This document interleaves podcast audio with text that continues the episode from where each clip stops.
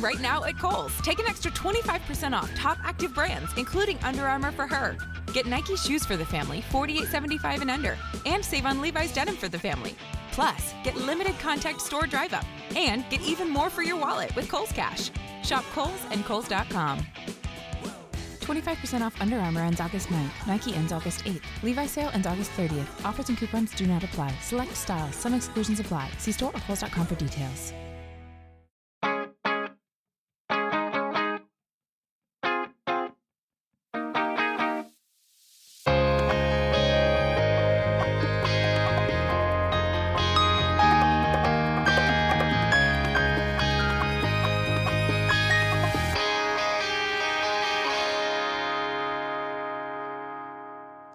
Hello, wonderful people. I am your host, Sunaina Nair, and I'm delighted to welcome you all once again to our latest conversation on work, life, and well, finding that elusive balance. Meet the effervescent and multi talented tech wizard, Suresh Kalpathy, who commenced his journey from the alleys of Delhi but made Singapore his dream abode in the early 90s. Having worked with almost all the tech giants in Singapore, from Oracle to IBM to Microsoft, Suresh began his entrepreneurial journey in 2010 and within less than a decade has set up four thriving ventures in the tech automation arena. He's currently president of Rapid eSuite, specializing in products and solutions for Oracle applications lifecycle management. Suresh is passionate about cricket and is a left arm spinner. He's also been the deputy president of the Singapore Cricket Association, having lent his experience to administer cricket at various levels in Singapore. He's had the good fortune of representing Singapore at two International Cricket Council meetings in the UK and has also been on several international cricket tours. Suresh is also a golf enthusiast, having played on some of the finest golf courses across the world. And it doesn't end there. His other passion is music. Suresh began singing at the age of three listening to the radio, which was always on, thanks to his mother, trained in Indian classical music. Having received no formal training in singing himself, Suresh derives inspiration from the legendary Indian self trained artist Kishore Kumar. He's the happiest when he's crooning, and guess what? He sings for us too, and not just once, but four times. He also loves public speaking and hunts for opportunities to MC events. Phew, how does he manage to do all of this? You'll know soon. But what struck a chord with me was Suresh's definition of success, of seeing people around him happy, and his endeavor to make a difference in the lives of the people around him. So much so, I can't help but break into a couple of lines myself from this old Mukesh classic that goes Dedicate yourself to someone's smile. Borrow, if you can, someone's strife. Have love for someone in your heart. This is what life means. किसी की मुस्कुराहटों पे हो निसार किसी का दर्द मिल सके तो ले उधार किसी के वास्ते हो तेरे दिल में प्यार जीना इसी का नाम है Okay, folks, let's roll it. Hi, Suresh. Hi. Welcome to Talk Sex Life. Now, you grew up in Delhi. Uh, would you take us through your formative years in India? Well, it was nice and quiet at that time in Delhi. This was way back in 1974, and uh, my dad got transferred to Delhi. He was part of the government service. And uh, I walked into Delhi, and uh, the childhood was pretty simple and straightforward, I would say. I mean, uh, none of the, the razzmatazz and the buzz that you find in Delhi these days. You know, it was a much quieter, saner Delhi, Right. I must say.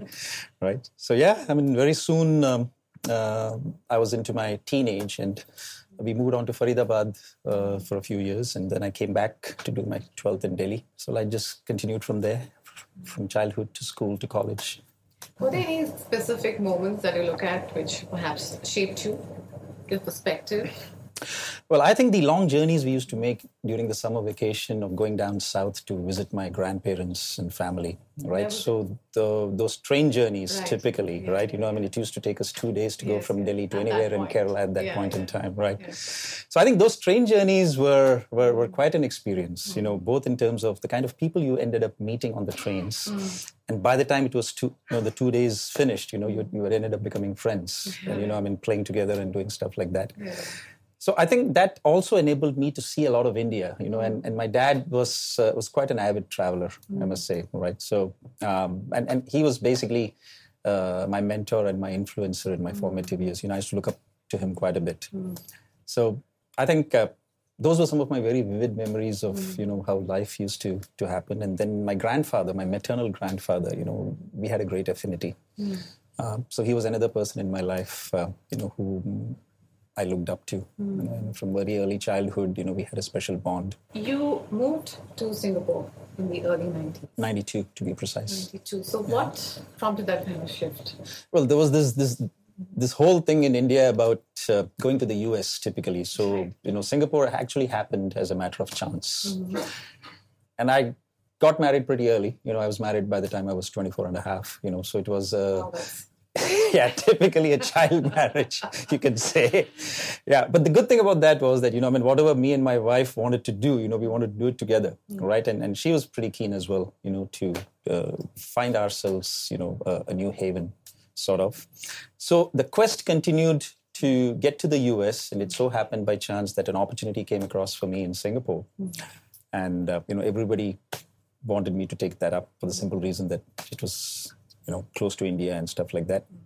Landed in Singapore, I was right here on this Anson Road, you know, uh, looking at these very buildings, you know, which were all there at that time. And uh, the idea was to stay here in Singapore for three years and then move on to the US. But then three became five, five became seven, the kids were born. What Just made you stay? I think once the kids were born, it was the simplicity and the ease with which, you know, you could live in this country. You know, I mean, settling down in this country is a no-brainer, right? The fact that you know it's a, it's a city country essentially, you know, uh, and, and and pretty homogeneous in the way it is uh, built uh, was was something that uh, we were very fond of. And plus, you know, we were we were staunch Indians. You know, we wanted to have the Indian festivals, we wanted to have the Indian food, we wanted to have the cricket, and luckily they all came about at the same time, right? So it was almost to me a, uh, living in a sophisticated city. So, you also chose computer science at a time when I think it was just in its very nascent stages in India. Very much, yeah. How, how did that come about?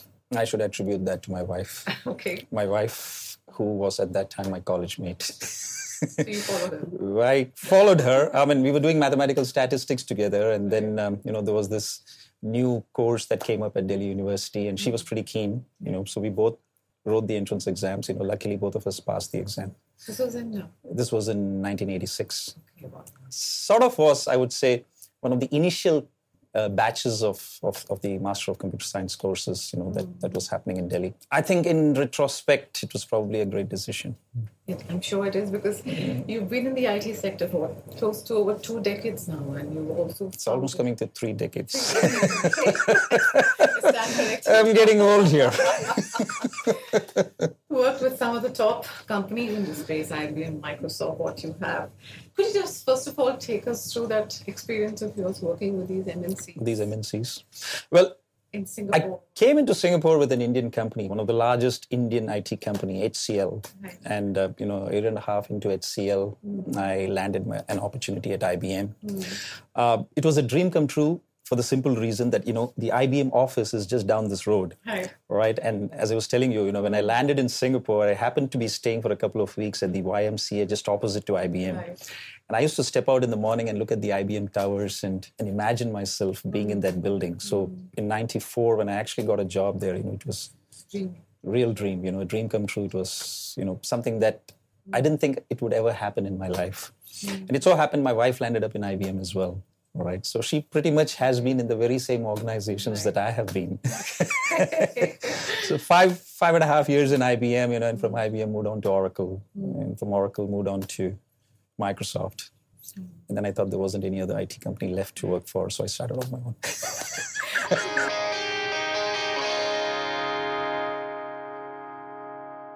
What prompted you to become an entrepreneur? I would say a couple of factors. You know, first one was, you know, there came a time after about, you know, 20 years of corporate life that I did not want to be really bothered by a manager above me. I hated the the early morning and the late night conference calls, you know, which I necessarily had to do. I had no choice, you know, even if I had to get out of it, I couldn't. So it was rankling in my head, you know, and I kind of told my boss in Microsoft almost a year before I actually quit, and I said, like, look, I'm going to leave the drudgery of this corporate life and mm. do something on my own. And plus, there was this passion of taking all the knowledge that you had gained in these corporate environments mm.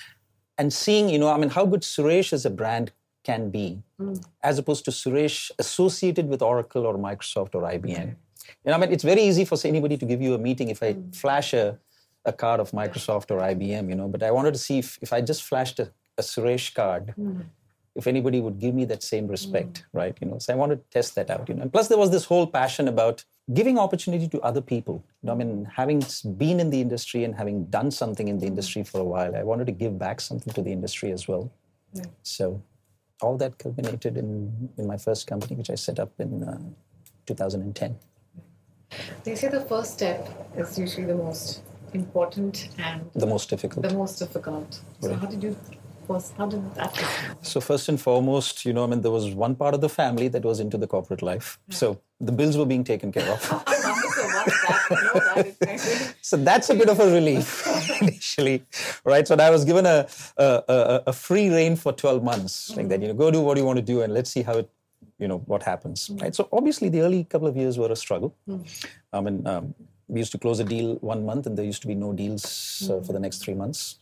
Um, so I had to be cautious in terms of my expenses and you know the number of people that I hired because the moment I hire somebody, you know, I'm responsible for their lives and uh, you know, and they rely on me for that. You know, so yeah, I would say that the initial formative years were a bit of a struggle, uh, but then things started falling into place. You know, the opportunities started coming. You know, we expanded beyond Singapore. You know, most of our customers now are in the US. You know, uh, I did have a partner along with me. You know, so it was two heads instead of one. So yeah, and uh, once you're into this risk-taking habit, I think uh, you're unfazed. You know, yeah, it's addictive. Yeah, and that's why one one became two, two became four. And four in eight years.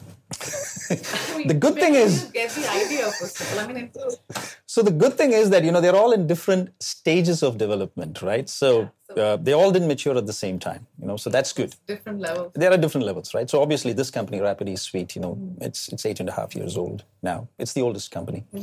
Uh, the other company, Service Dot, uh, you know, it was set up again with two other people, and that's totally in a different space into the recruitment automation space. You know, that's about eight years old as well. But the, the other two are only about one and a half to two years old, hmm. right? So while we got the experience of establishing a company running with it for a while, you know, understanding the nuances of how to run it, we thought, you know, we could probably take a bit of a plunge and try and uh, try something else as well, you know. So given that all of these companies are in the technology space, you know, it's, it's about, th- there was one common Right, there's a factor. common thread. There's a common thread going across. Technology is one, and plus it's all about automation, and it's also about how do I make other people's jobs in other businesses easier and simpler.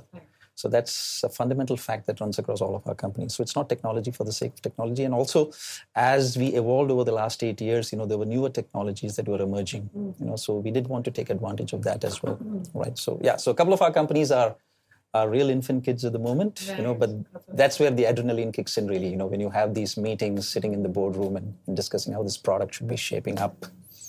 Yeah, uh, As I said, that's a different like. Four kids. Four kids. Four kids, you know, two of them are, are, are more than teenagers and the other two are young ones. very young ones. So, but you know, it's easy to say that uh, there's a common thread and we need to make life simpler. It's more about common sense, but that's so rare these days. You know, how do you get that idea and bankable idea? You take that risk and go ahead and, you know, it snowballs into something which you thought. I think when you do it once, you get the courage to do it multiple times. So the, the fear of failure is probably only the very first time. So clearly, when I set up the first company, there was a big fear of failure. But then, if you surmounted that, you know, there wasn't really so much of a risk of, of failing again. You know, even if you failed, you know, I mean, what harm it would do to you? Nothing. I mean, mm. you're always richer for the experience. Well, you would have burned a few dollars, mm. you know, but then, you know, I always consider. I mean, I have a, a very easy attitude towards money, you know, which is it comes and goes. When you made this, you spoke of you know some amount the fears that come in. What what was it? How did you handle that in the initial days? Well, I think the support of the family counted a lot. Mm. Right. I mean, my kids were growing up fast, and you know, my son especially would have a lot of conversations with me about you know how my businesses were doing, and you know what how was I doing. But 2010, he was 15. So yeah. well enough. well enough to understand what was happening. I mean, my daughter was interested, you know, but then she was she was obviously the baby in the family, so you know uh, she she wouldn't really want to be bothered about the the dark side of the business, mm-hmm. right? So she told me, Dad, tell me when you get a good deal, you know, tell you tell you tell me when you win a deal or something okay. like that. Don't tell me when you are short of cash. so I think the family support was inspirational. Mm-hmm you know so so when i was kind of down in the dumps and you know i mean uh, i could always talk to the family you know and the wife was obviously a source of great inspiration as well because of her continuing presence in the corporate life you know i mean she could give me that perspective. And and at no point in time credit to her you know she wanted me to go back to corporate life. She said you know look you are following a passion mm. you know continue to do that you know i mean we'll get by. Mm. doesn't matter right? So i think that egged me on. Look, coming to your passion. In fact, of course, you've founded about four companies. Apart from that, you're uh, in terms of you also lead a very balanced life. Certainly. you're uh, cricket. I think you also play golf. You you love music, so you even practice music. So I, I, guess that's one of the reasons you've been here. I think does that does Singapore allow you that? Well, I think Singapore is is probably one of the best places in the world that allows you the time to mm. probably spend on the passions of your life. Mm. To be very honest with you, having played a lot of cricket during my school and college days in India, I completely shut myself off from cricket when I walked into Singapore not knowing that you know just in three months of arriving here you know i heard about a local league you know and there were only about 12 teams playing the local league at that time mm. but obviously you know given the passion for cricket you know i enrolled myself in one of the teams and uh, and here i was playing every other weekend i mean what could be better mm. you know i mean you're in a foreign land and you're trying to you know establish yourself you know with your work and things mm. like that you know but your greatest passion in life is available to you over the weekend mm. right so that I think is something that Singapore offered right. very easily. And plus the fact that, you know, the Indianness in this country was also a big factor. Mm. I mean, typically we all lead our Indian lives in this country, to be very honest, mm. right? And and I think the Indian culture, being very close to the Asian culture, unlike the Western world, also gives you that opportunity, mm. right? So I think it was just the right place to be, you know, uh, to rekindle the passion. I never ever imagined that you know I would continue to play cricket 25 years after leaving college.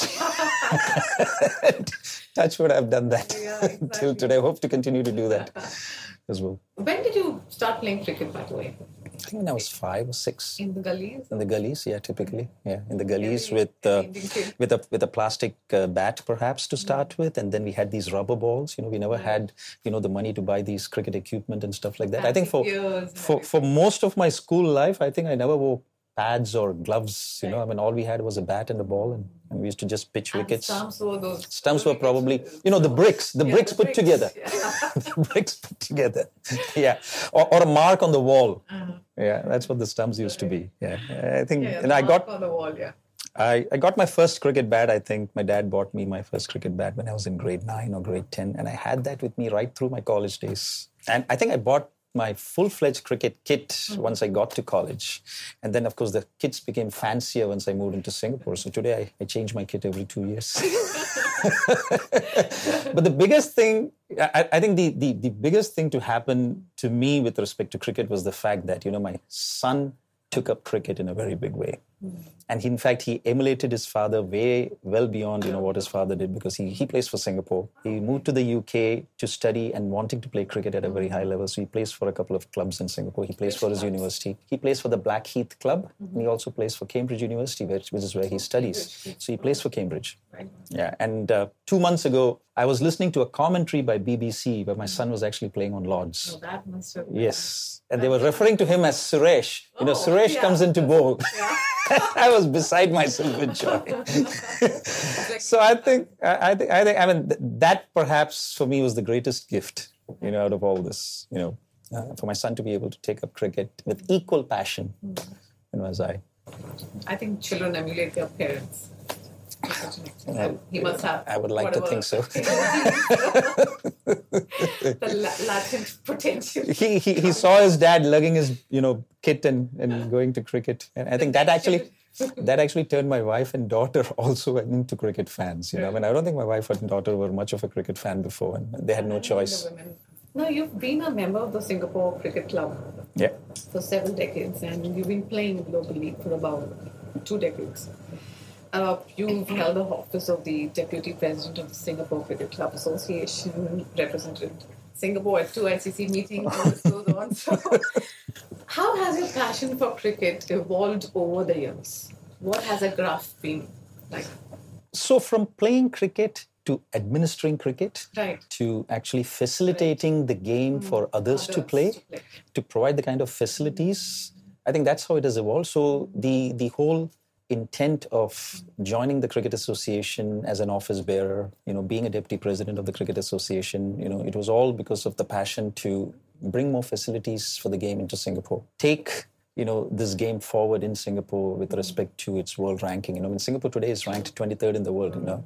Uh, unfortunately you don't have fantastic facilities in the country for playing cricket you know. But That's we have gone right in the sense it is. I would give credit to the individual players who are playing in the league, right? So, despite the lack of facilities, despite the lack of grounds, mm-hmm. the players have that passion, you know, to do well. From 12 teams in 1992, today there are about 120 teams that play in the local league cricket, and not to speak of the 100 odd teams, you know, that play friendly cricket on a Saturday afternoon or a Sunday afternoon. There are about only seven grounds in this country, mm-hmm. right? But you, you, should see the way the the whole cricketing calendar is drawn up at the beginning of the year. I mean, it's it's an exercise, it's a piece of art, you know, where they ensure that you know every little slot is filled up but i think nature has also been very kind to this country you can literally play cricket 12 months a year there's no other country in the world where you play cricket 12 months a year.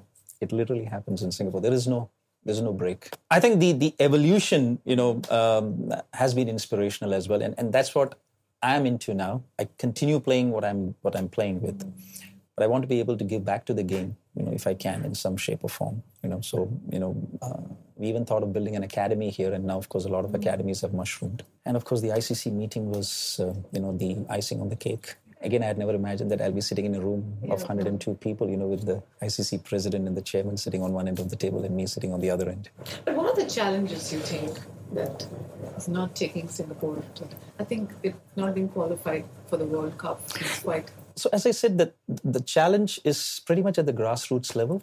You know, I mean, it is still considered an expat sport. So, you know, there aren't a lot of the locals who really play cricket here. Right? So it's still considered a sport that's played by expat Indians, expat Australians, Britishers. Has it been rising over the? It has been. You know, we have tried to introduce cricket in more schools. You know, so there was a time that there were about 38 schools that were playing cricket, but unfortunately that number has diminished now. But that's where the work is needed to be done, right? I mean, if we promote cricket in schools with the local fraternity. Mm. And if there are local players coming through the ranks, mm. then you see a big future for cricket. And that's when you'll have a continuous supply of good cricketers, mm. right? Because the expat population will dwindle over a period of time, right? So that's been a challenge. It, it, it continues to be a challenge right? You know, I mean, we're doing our best to encourage, you know, a lot of the expats to become citizens and therefore play cricket. So it was great that, you know, cricket was introduced last year in the SEA Games, you know, so and Singapore ended up winning the gold medal mm. in the 50 over cricket, mm. right? So, so that was a highlight. And maybe that will inspire the government to look at cricket, you know, more closely. It's like a catch-22 situation. Correct. I mean, success always breeds success, right? I mean, you had a Joseph Schooling winning the Olympic gold medal, right? And then suddenly swimming is a huge sport in this country. Exactly. Yeah. I didn't ask you this. Are you a batsman, a bowler, the all-rounder? I would like to call myself a bowling all-rounder. You know, primarily a left-arm spinner. Okay. The the Ravindra Jadeja kinds. yeah, but I can wheel the willow a fair bit and hit the sixes long. It is yeah, those are my mementos. You know, yeah. the five wicket hauls I've had for the last three years. Okay, what is the best and most memorable innings you've played? Well, I've had a a few good innings, you know, where I've scored briskly, scored 50, 60 runs. But the one that really stands out for me mm. is a little innings of 22 runs that actually helped our club win the local 20 over league. And this was almost 13, 14 years ago. Mm. When I went in to bat, and I, I think I went in with, when the eighth wicket was down, and we still had about 35 runs to score. And I scored 22, you know, with a, wow. with a massive six mm. that actually landed in the neighboring ground.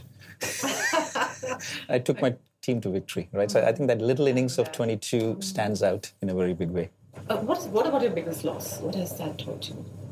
Well, I think to take things equally, take success and failure in stride. Mm. You know, um, there was this very simple job of scoring four runs in two overs, and I just spooned a simple return catch back to the bowler. Mm. yeah, yeah. I don't think I could have consoled myself enough that day. I was still young at that time, you know. I mean, I think I was still in my early 30s at the time that happened, you know. But I think now when I walk onto the cricket field, you know, I kind of take success and failure in You're equal stride. stride. Yeah, I take it in equal stride. So long as I contribute and I play well and I do my best and the team does the same, so long as I don't let down my team, you know, I think that's fair. Sports teaches you a lot of lot of things, right? I think it teaches you to be not be euphoric, you know, when you win and you know, and not be delusional about, you know, the kind of achievements that you make. And also to respect your opponents, you know, and, and also to applaud when an opponent does well. You know, so oftentimes I am a spectator watching somebody else score 100 runs against our team, you know, you just marvel at the guy, the way he's batting. Personally, what have you derived from cricket? I think it has helped me keep my passion alive in whatever I do, really. Right. So it's so for me, whatever I do, I, I do it with a passion. You know, with, I, I, don't do it for the sake of doing it. Although Gita teaches you to remain detached from anything that you do. Yeah. Right. You know, but uh, as you know, you know, human beings for human beings it's very difficult to do that. So I think cricket has taught me a lot of passion. Cricket has taught me a lot of discipline mm-hmm. as well, right? You know, I'm, I'm I, I, would like to consider myself to be a reasonably disciplined person in mm-hmm. life, and I think cricket has contributed in a very big way to that. Mm-hmm. You know, because there is there is a certain discipline, there is a there is a certain method to the whole cricketing madness. Um, uh, cricket has also taught me to think strategically you know because cricket is probably one game you know where you have to think 20 overs ahead i normally think quite a bit about like even when i'm with my company you know I mean, where i want to take this company in three years time you know i mean what do i want to do with my product four years hence right so a lot of things are strategic have you captained I captained the Singapore Cricket Club. I captained the oh, yeah. Singapore Indian Association as well. Mm-hmm. Yeah, yeah. So I've been a captain. I still captain my my own personal team, which which I formed when I was at Oracle. Now we call ourselves the vagabonds now. Vagabonds. because all the ex-Oracle guys have, have left and gone elsewhere, you know. How often do you get Hodgepodge. together? We do get together, you know, once a month typically. Month. Even if not on the cricket field, you know, certainly for a for a grub and a drink somewhere. right. What are your future aspirations for this team with respect to the, the role that you play and how do you see it panning out? Do you have not seen that? Well, personally, along with a few friends of mine who who share my passion for the game. You know, I mean, I would love to open up a cricket academy in Singapore. Mm-hmm. It's been a dream, mm-hmm. right? And uh, in fact, we had the blueprint for it a few years ago. Mm-hmm. For some reason, it did not culminate, right. you know, into the actual academy. Uh, but that's something that I would love to do. Um, so that aspiring kids can walk into our academy and then you know this won't be the normal academy like like anybody else opens perhaps you know we, we are thinking of doing it based on a tennis academy that was opened by Nick Bollettieri in, in the US, mm. you know, which uh, it's considered one of the top academies for tennis. So we have some something like that in our minds. We're trying to do that, borrow that as a case study, and you know, I don't know whether that'll happen or not, but mm-hmm. that's certainly something that I would love to do. And then as an administrator, I would like to get back again. You know, I mean, I kind of took a back seat from the association after being there for a couple of years, you know, to pursue my business interests. But I'm sure in five years' time, I would love to go back. Yeah. If possible, you know, I've always wanted to be a commentator if I could. but I think cricket administration is a passion. Right. Yeah, I mean, if I can eke out a small little job for myself at the ICC, you know, I would love to do that. Yeah.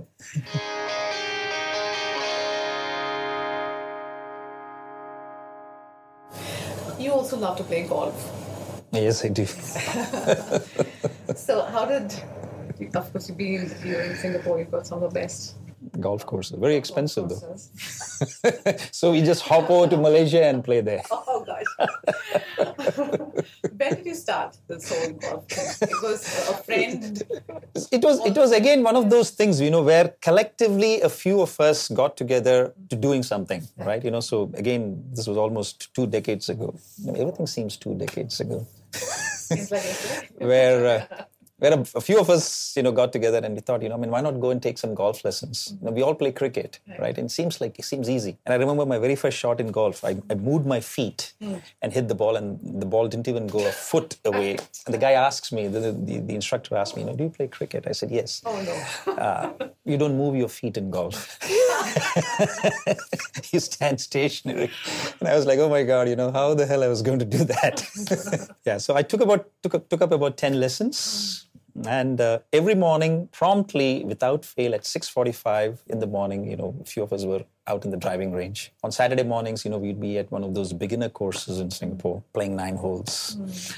it sort of became you know it, it, it's i would say that it's it's not as strong a passion as cricket but I love being on the golf course and playing a game. You know, so we try to make it like once a month at least. You know, so we have a we have several groups. You know. I mean, you can't play golf alone, right? You need to get four people to play together. Yeah.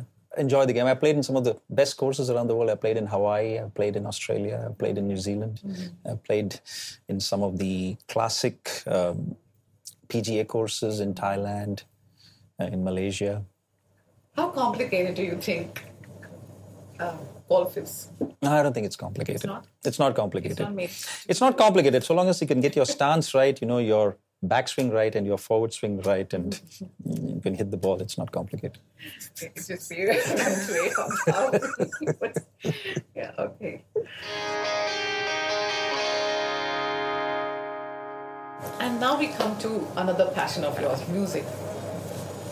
You've been singing, I think. Uh, your mom is a professional, not professional, but she's been tra- she's trained in classical. She's trained in classical, so I think I think it's it's in my genes in Carnatic music, yeah. And so I think it's just in my genes. I never got trained formally, yeah. but as far as I can recall, I think I started singing when I was about three years old. you serious? Yeah. okay. I would just listen to the songs on the radio and just sing. I don't think my diction was so good at that time, but I think I had a, a ear for music, right? So I could I could listen to the tonality and the and the and the music, and I could just reproduce it mm. somehow. Mm. So you know, so I so from that sense, you know, I derived inspiration from my sort of my guru, you know, Kishore Kumar, you know, whom I'm a huge fan of. Right, he never trained in formal singing as well. Right, you know, he was just singing by instinct. But he was a genius. He was an absolute genius, yeah. right? You know, so so he just used to listen mm. and sing. Right? I mean, in fact, his elder brother, Ashok Kumar, was actually a trained classical singer who never ended up singing much. Yeah, yeah, and Kishore was not. Right. So that was sheer inspiration. So all the songs I used to sing when I was young was Kishore songs. You're the Kishore Kumar fan. I'm an absolute ardent fan of Kishore. Uh, but how did you you you've been um, you shared the stage with Suresh Wadkar, who's a well-known singer? Once, yes. Once. How did that happen? So uh, there was this. This guy in Singapore, you know, who um, who actually organizes a lot of shows. Uh, we was we were a bunch of local singers, you know, who were singing in the clubs, uh, you know, at the Indian Association, etc. You know, we did that for a few times, and then the guy said, "Look, I'm thinking of bringing Suresh Wadkar to town." And obviously, Suresh Wadkar can't be singing for three hours together, right? So he needs accompanists along with him. And obviously, we didn't want to give up on an opportunity to be on stage with Suresh Wadkar, right? So this was way back in 2000. It requires a lot of confidence, I think, to share the stage with someone. No, to be able to sing in front of Suresh Wadkar. and and you had this this music, you know, musicians of Suresh Wadkar who were actually playing music for you for you as well when you sang, right? So that was something which was great as well. You know, I mean, you had to be extremely cautious. You know, they have been playing for a seasoned singer, mm. and now the same guys are playing for you as well. Did they give you a feedback? Which kind of left you? Oh. I think I think he was generally being very polite. But I think I think it was, it was lovely, you know, to share this stage with him. How Correct. come you didn't get to learning Carnatic music? I, I, I don't know. Well, you know, growing up in Delhi, perhaps you know, we never had the opportunity. Okay. It's probably the Delhi thing, you know. I mean, the kind of tutelage I had at home, you know, which perhaps. kind of got me to to continue to sing, right? But yeah, for some reason there was no formal training. Mm-hmm. Yeah, you know, um, for some reason. I mean, for boys, it was not considered oh, yeah. you know, really necessary right. to have a formal training in classical singing, girls, right? For the girls, the which is very unfortunate. yeah, I mean, I would love to take up classical singing at this juncture of my life. Yeah. Yeah, but. Uh, yeah, unfortunately, at that point, yeah. Oh, yeah, my daughter, beautiful. She knows to sing. She's trained in classical. but I Nice. I used to participate a lot in college competitions, you know, college festivals. You know, I used to sing on stage in college. And I won a few prizes in college. Mm-hmm. Um, there was a brief period in the 80s, you know, when the ghazals were the big thing, you know, when Pankaj Udhas made mm-hmm. ghazals very popular, you know, so I got into ghazals in a big way. Mm-hmm. So, so I used to sing ghazals on stage. And I used to perform at intercollegiate festivals. so that's the way you would have serenaded your wife. I must say she loved my singing. so right now, how have you how have you managed to keep in touch with music? Do you through singing right so so obviously you know thanks to apple and and android devices right and you can carry your music with you right? You know you sit on a plane you know which i do more often. You know you can just put your headphones and you can sit and listen to music. Uh, saturday afternoons are typically meant for learning new songs you know so i kind of do it very formally right? You know i kind of pull up the there's a lyrics. method to it? there's a method to it. I pull up the lyrics of the song that I actually want to learn, you know, which I love, and then I open up the lyrics and I sit down with my headphones, you know, mm. quiet in the room for a couple of hours, and I practice and I mm. learn the new song. Mm. Right. I think I'm able to catch the music very easily. You know, I hear a song once mm-hmm. and I can immediately reproduce the music. Right. I can catch the music, but uh, gone are the days where I could simply listen to a song a few times and memorize them. You know, I have to now formally memorize it. You know, when the memory is fading. but I hate to look at a, you know, look at the lyrics on a, on paper and sing mm-hmm. because I don't then get into the real mood of mm-hmm. singing. So I always sing out of memory. Mm-hmm. So I have to learn the song first before I really What do you like listening to? Light, very light music. You know, I'm. Um, Passive all over the general movie songs typically you know or typical albums by you know most of the singers but but you know the hindi the bollywood has actually evolved into into a, a new era of music you know i mean after the the the uh, diabolic 80s i must say where i think music music literally got killed Yeah. yeah you know bollywood has has resurfaced into producing one of the best music. Rahman. Rahman, Pritam. You know, I mean, I think Pritam is, is is the newfound R.D. Burman, in my opinion. Right? You know, brilliant music, right? And Rahat Fateh Ali Khan, Arijit Singh, all these singers. Yeah. So it's it's generally light music. Hmm. You know, anything that's soothing and nice to the ear. Hindi. Hindi, primarily Hindi, primarily Hindi. Yeah, I mean, I I I, I do sing Tamil songs as well. You know, but I've not really followed Tamil songs as much Right. of late. Uh, you do know that we are going to ask you now to sing. It cannot my be God. that you're going to sing around. Can we shut the door? Come on, go ahead. They should know, right? They have a singer them. You have a favorite? So I, I can just tell you anything. I, if you can and if I can, then maybe yes. Okay, but I'm a Mohammed Rafi fan. So, Okay. Okay, then let me sing. Let me sing a Mohammed Rafi song. then. okay.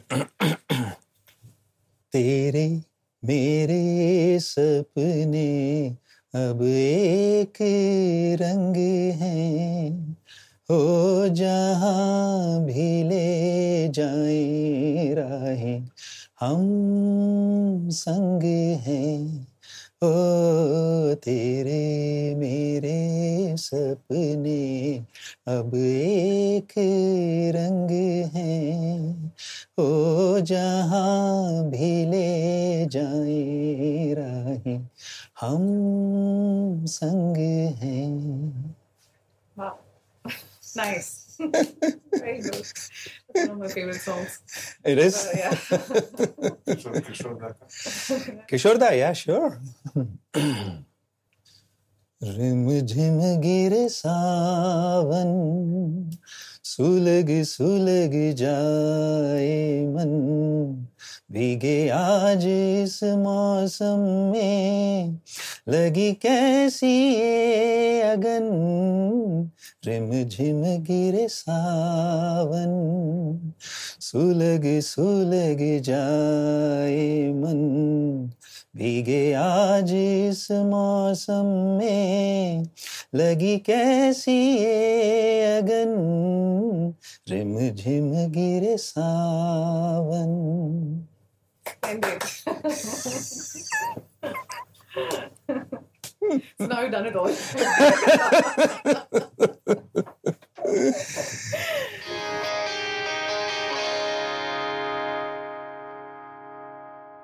I mean, you've got this conference. You recently forayed also into public speaking. You said emceeing event, events. So, uh, is there something that you don't want to try? You're just pushing your envelope further and further. I think So it's it comes out of my passion for just talking. Okay, Talking. I'm a pretty extrovert guy. Yeah, I, maybe there was a lot of evidence in the way we have been chatting now. But I typically like to talk. I love to talk, and I like to talk on a lot of subjects. I consciously make an effort to st- stay true to the languages that I speak in. Right. So when I mm-hmm. speak Hindi, mm-hmm. I try and not use any other words at all. You know, I just stay absolutely into the language. Mm-hmm. So I think that sort of has given me a bit more confidence, right? I mean, I always used to speak at events during my, you know, official dump. You know, um, I was a keen debater in college. So um, at IBM, Oracle, Microsoft, you know, I used to speak a lot at public conferences, you know, about products, about strategy and stuff like that. So I kind of now have taken that to doing general emceeing, you know, general public speaking, you know. So basically, I'm I'm the guy, you know, who conducts events, you know. So when somebody has a 25th wedding anniversary, for example, you know, in a hotel, you know, so I'm the one the one. basically emceeing the event Right. you know yeah and i love doing that you know and and i kind of do it out of pure passion, than anything else. Mm-hmm. And i also do it with a fair amount of seriousness mm. in the sense that you know i do a bit of a research mm. before i actually walk into the event. Like so if it's a 25th anniversary of a certain couple mm. i would have done my homework about them about their family. I would sit with the people with the family and everybody else to kind of chalk out the whole evening's program. Yeah uh, chalk out the program you know plan what is to be done when where and all that and um, it's it's something that i love doing you know It's one of the biggest fears, I think, public speaking. It's one of the biggest fears that, yeah, exactly. what is it? What is it? you can just stand up and talk anyway So you never get those butterflies? not at all Not even one. not not at all there are some professionals, they will be like, okay, we do get it, but we know, you know, once it's like, it starts, some, some So let me tell you the secret for that, right? You know, and, and this again is a quote from my very favorite actor, Amitabh Bachchan. So Amitabh Bachchan always believes that, you know, I mean, there are butterflies in your stomach when you're actually walking up there, hmm. right? You know, it's just that they're not very evident, hmm. right? So you have a way of calming yourself, hmm. right? And so you actually play this whole thing in your mind as to what you're going to be saying, how you're going to be saying it well beforehand. So there is a lot of rehearsal that goes on. So when you see some kind of a perfection up on stage, it is not always spontaneous. You make it look spontaneous, but there is a fair bit of thought and research that has gone into it, right? So when you do that, I think a lot of those butterflies go away. But what about those moments where you suddenly, you never felt it, okay, I'm blank right now. Loss. At loss. I think I kind of get over You that. get over it. I get over it very soon. speed- even if it I always break into a song just- when I have to. Typical Bollywood. it just keeps everybody glued for your thinking. That's very interesting.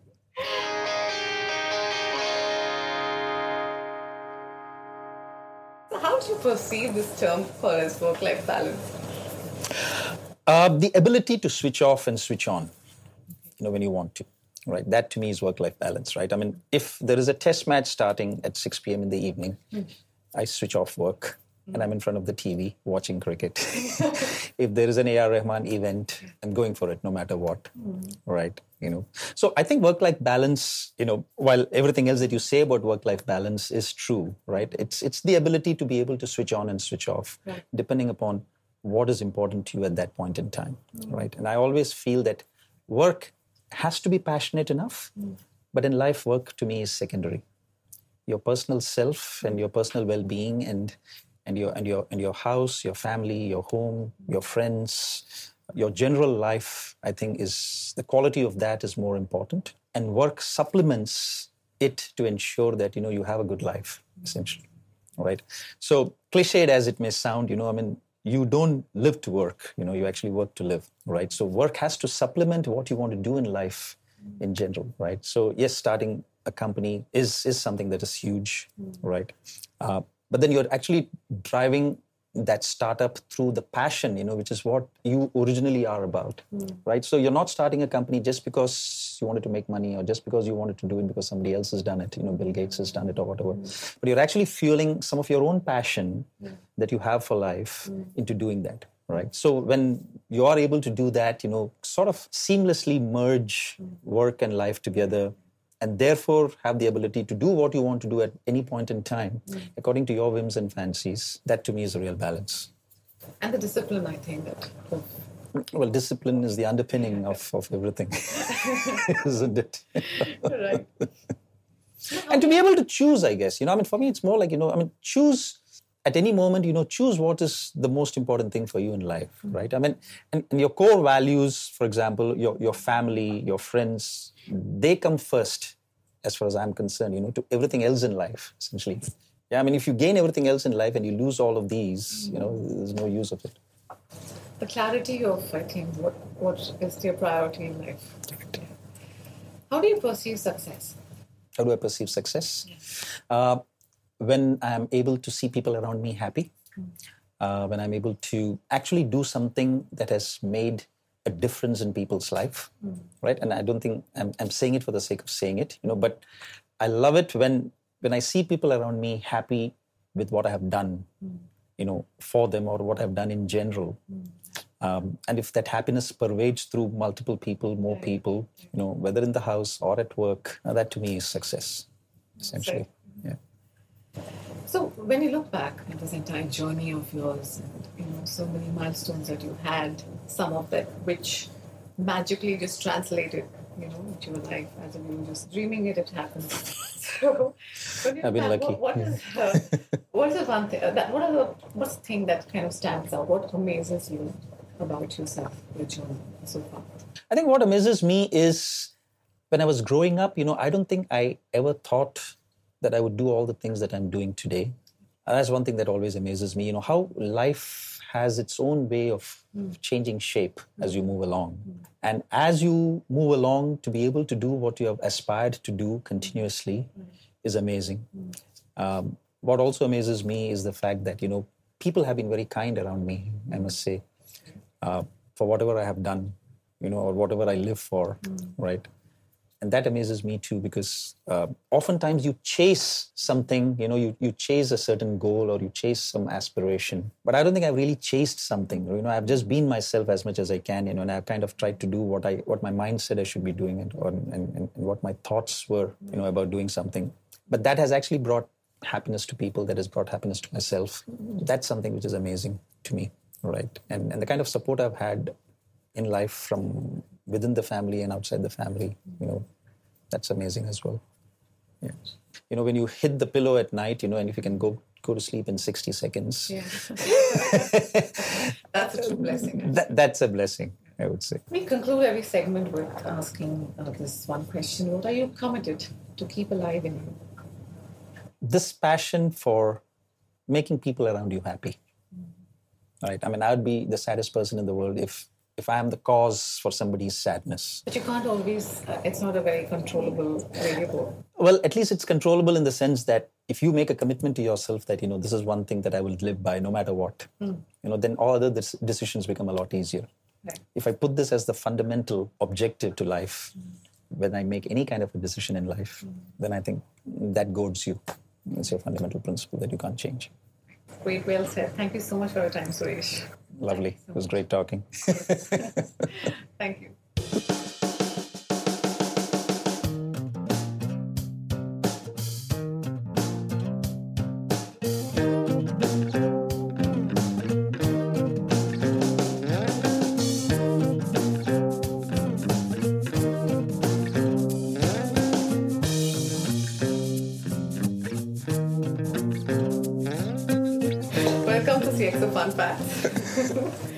Uh, so this is not.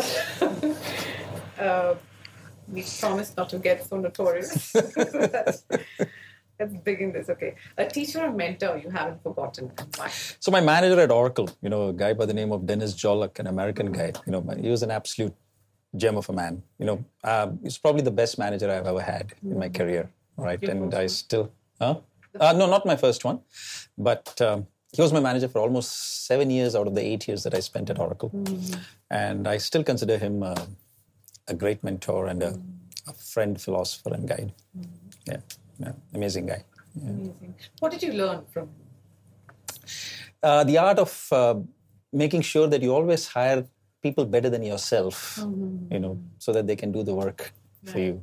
right? You know, I mean, never be afraid of hiring people better than yourself, right? You know, if you want to be a successful individual, hmm. you know, hire the best people, because I think a lot of people have this issue about hiring people who are better than themselves, hmm. right? Because they think that you know they might usurp themselves. So he had this amazing character. I think he was a great judge of people as well. And he just literally will give you full reign to, to do what you want That's to also do. important. I mean, Very hire the smarter guys, but also let them do their work. Let them do their work, right? Otherwise- You hire them as smart people, right? You know, let them do what they want to do, right? Just keep a little tab on them. That's right. Don't look over their shoulder all the time. He had that amazing quality. Yeah, I think I flourished a fair bit during those seven years at Oracle. It's amazing how such people they influence you and they draw the best out of you. and they also mold you in, in a big way i guess you know so when you get an opportunity to be like them Yeah. you know that inspiration comes along Sure. So what's the naughtiest thing you've ever done as a child? ah, i would find it very difficult because i don't think i was a very naughty child i was one of those very straight child So, i would struggle to think of the naughtiest thing that i did very relative to, it? You see, being being uh, the only child in the family, Yeah. right? You know, I mean, you you generally were pardoned for anything and everything that you did. So there was you know, never a essentially. punishment as such. There was never a punishment as such, right? You know, I was kind of like the apple of my parents' eye, and okay. What's your favorite color? blue. Oh gosh, okay. You're wearing it. I think fifty percent of my shirts are blue in color. All the guys. we were interviewed, so either blue. One color that represents your personality. I think sky blue. Sky. Oh wow, we got a variation of blue at least. Okay. Correct. Why yeah. sky blue? I think uh, I would like to pride myself as a very serene and calm person, and I think the sky blue color brings that out.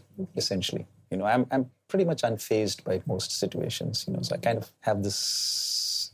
I would like to think that I have this serenity about myself. You know, which I think is uh, embodied very much by the sky blue color.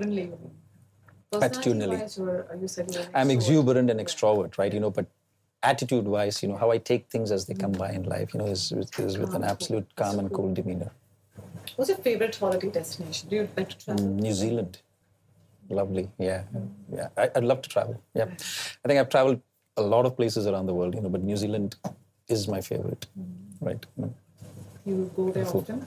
I go there very often, uh, both for work and for pleasure. And my family loves that place as well, uh, especially the southern island, uh, you know, Queenstown, Napier, those areas, uh, especially during winter. A memorable incident that you would like to share with us. Uh, memorable. Traveling diaries.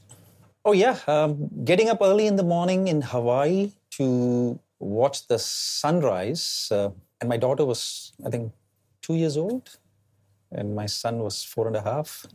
So we literally bundled them out of bed in their blankets and literally carried them, walked about a kilometer up the crater Okay.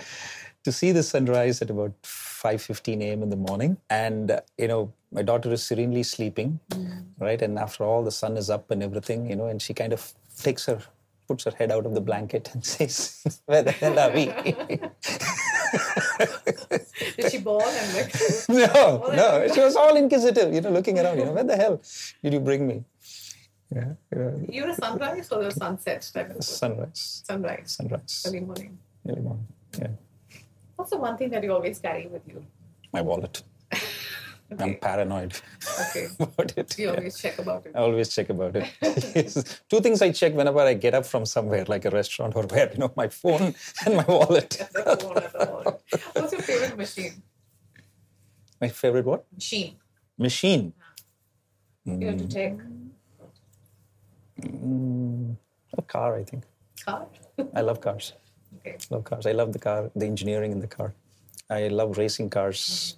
You know, Singapore, when they have the Grand Prix here, they actually leave the lights on for a couple of weeks to mm-hmm. test them. Mm-hmm. So I love to drive my car along the Grand Prix route at a fair clip if I can. Yeah, yeah. So Is there a beast you'd like to, that you aspire to add? I mean, really purchase or car, I mean. a certain car. Oh, well, I would love a Aston Martin. Yeah. A blue one. although although you can a blue one for sure. Uh, although I don't think you know you, you can really drive it to, to its potential in Singapore. 80 kilometers bar. We'll have to take it to New Zealand. I'll have to take it to New Zealand perhaps, or at least go across the border. Okay, if you could only pursue one thing in life, either cricket or music. That's a tough one. Yeah, that's what we asked. That's a tough one, right? You know, I think I think cricket will have its nose ahead slightly. Is it because of the whole responsibility? Slightly. No, I think I think it's it's just about the game, The passion? the passion for the game. You can't remove that cricket out of you. No, no, you can take Suresh out of cricket, but you can't take the cricket out of Suresh. So, who's your favorite batsman bowler, I should say? Oh well, um, a couple of them. You know, Courtney Walsh of West Indies. You know, was someone you know was very inspirational, and then Kapil Dev. You know, I admired him a lot. Yeah. Uh, from a batsman standpoint, uh, I think I'm now tending to to say Virat Kohli. Oh, Yeah, yeah, yeah. I mean, it used to be Gavaskar at one point in time, but also he's taken over the mantle. he's taken over the mantle. I mean, it's, it's, I think it's just the sheer over. brilliance. You know, I mean, Yeah. I've never seen Bradman bat. You know, but Mhm. Oh, you so, so you see that, I- like many of Yeah, I mean, just the ease with which he he transitions from 20 over cricket to 50 over cricket to Test cricket. Yeah, seldom people are able to do that. even as a captain, I think he's unfair. I wouldn't say he's a fantastic captain, but he's a great batsman. right. okay, what is the one cricket match of India that you watched? You you barely know what goes behind the game, and you would have that sense of perception to give that much leeway to the okay, it's okay, they played. There's always another day. But was there a match where you really felt like getting up and punching them? saying that just wake up, you know, why why aren't we playing the way we're supposed to play? Uh, well, I think one of the recent matches uh, against South Africa earlier this year, where we only had to score, I think, 170 runs in the fourth innings, you know, because our bowlers did a phenomenal job of, you know, getting the team out twice. And, you know, all, you know, with, with, with a team that could bat up to number eight, you know, I mean, all you had to score was 70 runs, and we ended up losing that game by 38 runs. You know, it was appalling. It was appalling, absolutely. It was appalling. On the contrary, you know, I mean, on the positive side of things, you know, I mean, 2001, there was this match which was the NatWest final, uh, one day final between India and England, you know, where chasing 321, we had lost half the side for about 170. Yeah. And then Yuvraj Singh and Mohammad Kaif had this majestic partnership, you know, and I sat up all night watching it. We finally won the game by one wicket. You know, that was amazing. There's no sense to it, right? Sometimes if you look at it, the way it swings. Oh, it's it, well, it's it's it's maddening, you know. Sometimes, you know, I think that's the thrill about limited overs cricket. Right. But limited overs have actually influenced Test cricket in a very big way, you know, because you almost see results in every Test match. When I was growing up, you know, half the hmm. Test matches would end in a draw. Right. You would bat for five days, or you bowl for five days, and one innings would be complete on Right, both right, sides, right? I mean, now you almost see Tests finishing in three days or four days. Hmm. I think it's the influence of limited overs cricket. Right. So it's done a world of good to Test cricket, in my opinion. Probably kept Test cricket alive. You What know, about it was dying. 2020? 2020 and adrenaline rushing, you know. Um, there is a, a place for it in cricket, I would hmm. think, because this, there is a certain skill that you need to possess to play 2020 cricket. But as I said, the influence of 2020 cricket on Test cricket uh, is is one of the greater good that has happened, you know, you know, uh, to cricket in general as a result of the T20. I wouldn't know much. Who's your favorite musician?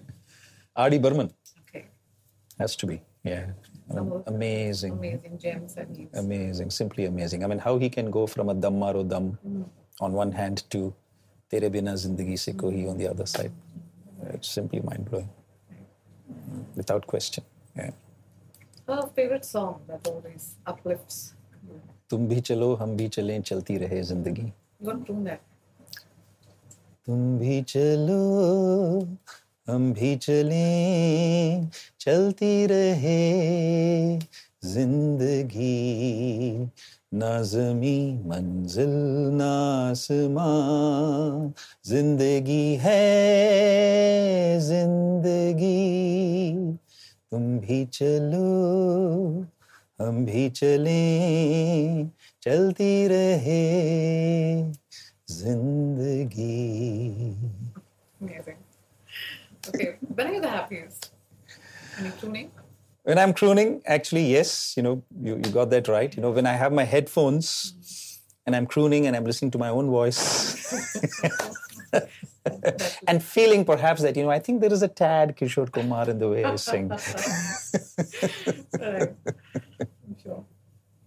Right. I'm sure. Tell us a couple of lesser known facts about yourself. I have a fetish for shoes. You know, I have about 14 pairs of shoes. Oh yeah, you know, so I walk into a store and if I find a good pair of shoes, you know, I buy that, right? And, and I love to keep changing them. Okay. You know, so, so I have a fetish for shoes. And the other thing that I have a fetish for is I probably own about seven or eight pairs of specs because I wouldn't like to typically carry my specs around, you know. So I want one in the car, one in my this office, one in the other office, one in the ground floor of the house, one in my bedroom, one in the car. Mm-hmm.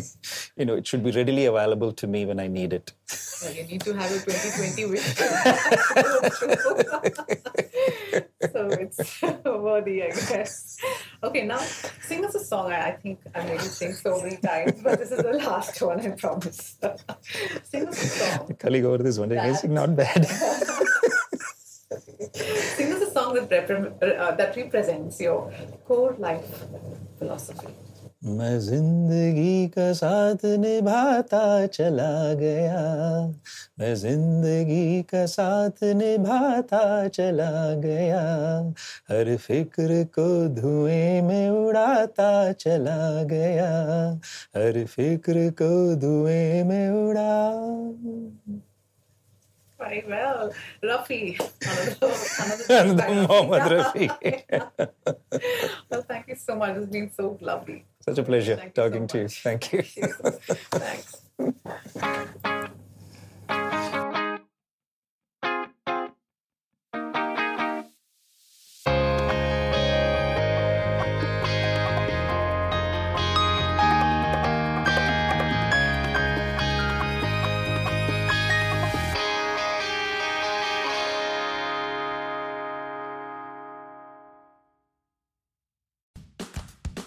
Now at Kohl's, take an extra 25% off top active brands, including Under Armour for her.